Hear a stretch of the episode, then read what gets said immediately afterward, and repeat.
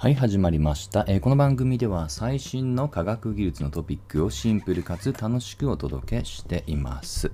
えー今日のテーマは、猫ひねり問題に見せられる科学者と題してお届けをしたいと思います。えー猫ひねり問題、聞いたことある人いますかね？えーちょっとね、あんまりこれいい実験じゃないんですけど、猫を高いところから落としたら、くるっとね、宙返りをして、無事に足から着地をする。多分ね、こういった話を聞くと、あーって思う人多いと思います。猫ってね、そういった結構、まあ、技術にね、長けているっていうのはね、昔から言われますよね。で、このことを実は真剣なその科学の、まあ、問題として猫ひねり問題と昔からそして今に至るまで言われています。はい。なぜ謎なのか。なんとなくね、まあ猫ってなんかすごいあの運動技術持ってるんだなーで終わりがちですけど、あれ結構実は謎なんですね。科学的に謎ということです。まずシンプルに言うと、当然落下してるってことは無重力状態です。何にも物には触れないので、えー回転をしてくるっとね、あの、初めはね、足が上から始まって、それをくるっと回転して足から落ちるわけなんですが、回転することは普通できないんですね。これあのなかなか我々も日常的に無重力状態を経験したことがないので分かりにくいと思います例えば我々があの壁を押しますよね壁を押したら同じような力で壁から押されます。これあの昔ね中学校の時に習った作用反作用の法則っていうものですね。まあ、このように、えー力を与えるためにはまた逆方向の力がある意味いるんですね。つまりそれだ無重力だと力を、まあ、あの外からもらわない限りはなかなか回転も含めて力を与えることができないんですね。なんとなくその難しさが分かってきましたかね。で実はあのこの話をしようと思ったのはつい最近発行された、えーとある書籍です。そのままタイトル読み上げると猫ひねり問題を超一流の科学者たちが全力で考えてみたというね。これこのままがタイトルです。はい。これも結構ね、あの話題を呼んでる書籍です。まあ私もサクッとね、斜め読みしたので、えーちょっとそれをもとに今日話そうと思ってますが、あの、あまりネタバレしない範囲で、ちょっとその、えー部分的な内容にえー留めておきたいと思います。はい。要は、その書籍以外でもね、あの探せば公開情報として載っているものが中心です。で、これ歴史的には結構古くて、中世から実はこの問題は、え科学者が真剣に取り組んできました。で、その中でも、まあ、一番と言っていいぐらい有名な人は、まあ、ちょうど中世というよりは、ま、近世ですね。あの、マックスウェルというね、電磁気学を完成させた超がつく有名な科学者です。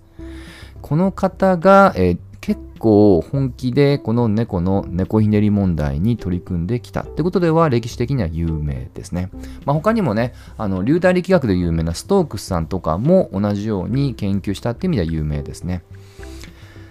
で、えーまあ、過去にまあ研究をしたってもそうなんですけども、まあ、誰がというよりは結局それ、結局それどうなのよってところなんですね。で、近世まではあの正直言うと分からなかったと。はい、どう考えても、まあ、当時すでに登場していたニュートンが作った数学的な法則力学においては、えー明らかにこれ回転ってできないだろうと。はい、という、まあ、あの不思議がありましたと。で、ちょっとあの、あれやこれやあったんですけど、ある程度落ち着いた一つの回が、猫って結構柔軟ですよね。なんか時々もうあの、まあ、背伸びを、まあ、背を伸ばすどころか、なんかぐにゃーっとね、この字型に曲がったりとかね、めちゃくちゃなんか柔軟な姿勢取りますよね。うん。で、この柔軟性を使って、えー体の各部位、例えば分かりやすい例で言うと、上半身と下半身を、えーそれこそ逆回転にくねることによって、それで、まあ、ある意味、差し引きゼロにすることで回転をすることができると。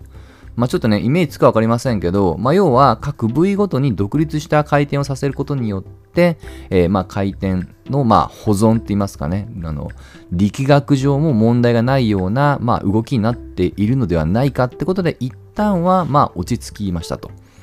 ただし、これはあくまで部分的な回で、その回転をするときにどう回転をするのかってことを、なぜ猫が得得できているのかっていうのが、まだまだ足りてないパーツがあってったんですね。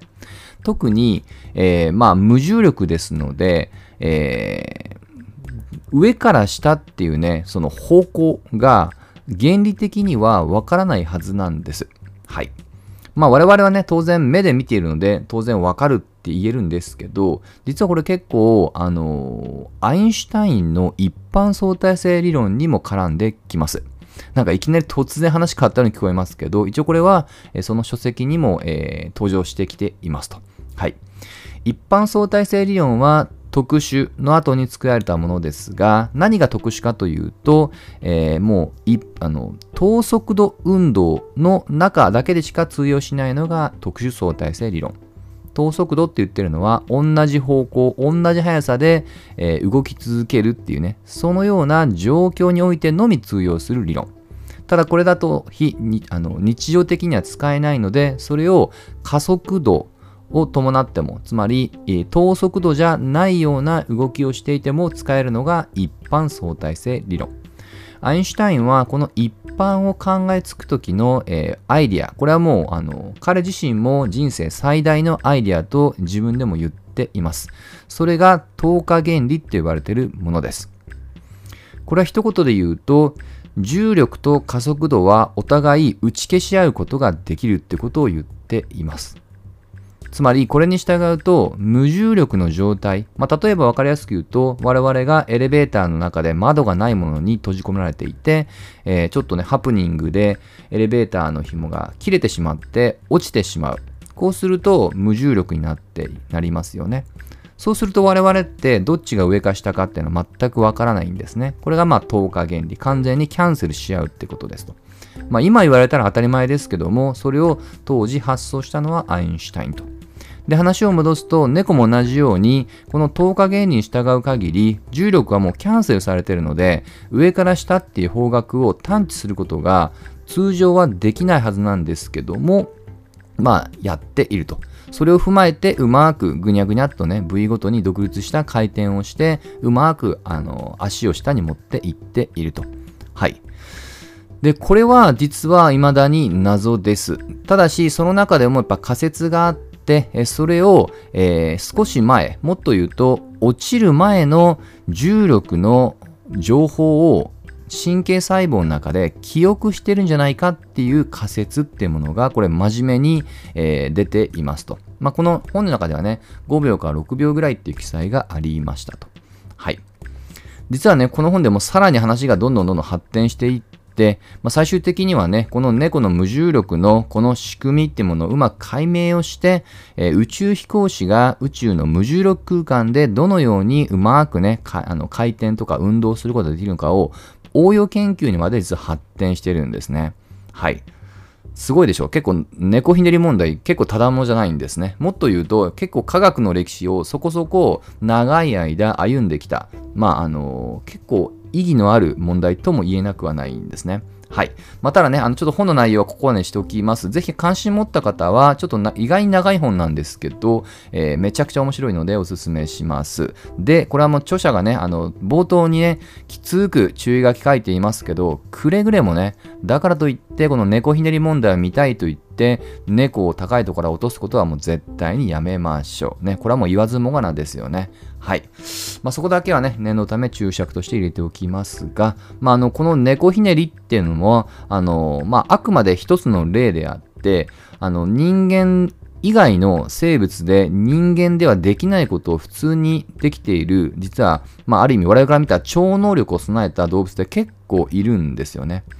他にも有名なところを言うと、渡り鳥が地球の時期をもとにして、そのコンパスのようなあの、まあ、能力を備えていると。したがって、長い距離も、えー、まあ、間違わずにね、あのー、そのまま旅をすることができるとか、結構これ有名な話ですと。ですので、まあ、猫ひねりももしかしたらね、今日触れてない以外に、猫の隠された超能力があるのではないかっていう可能性も否定できませんので、ぜひね、ちょっとでも関心を持った方は、そういったね、分野もね、ちょっとニュースとかで漁ってみるのもいいのかなと思います。はい、といったところで今日の話は終わりにしたいと思います。また次回一緒に楽しみましょう。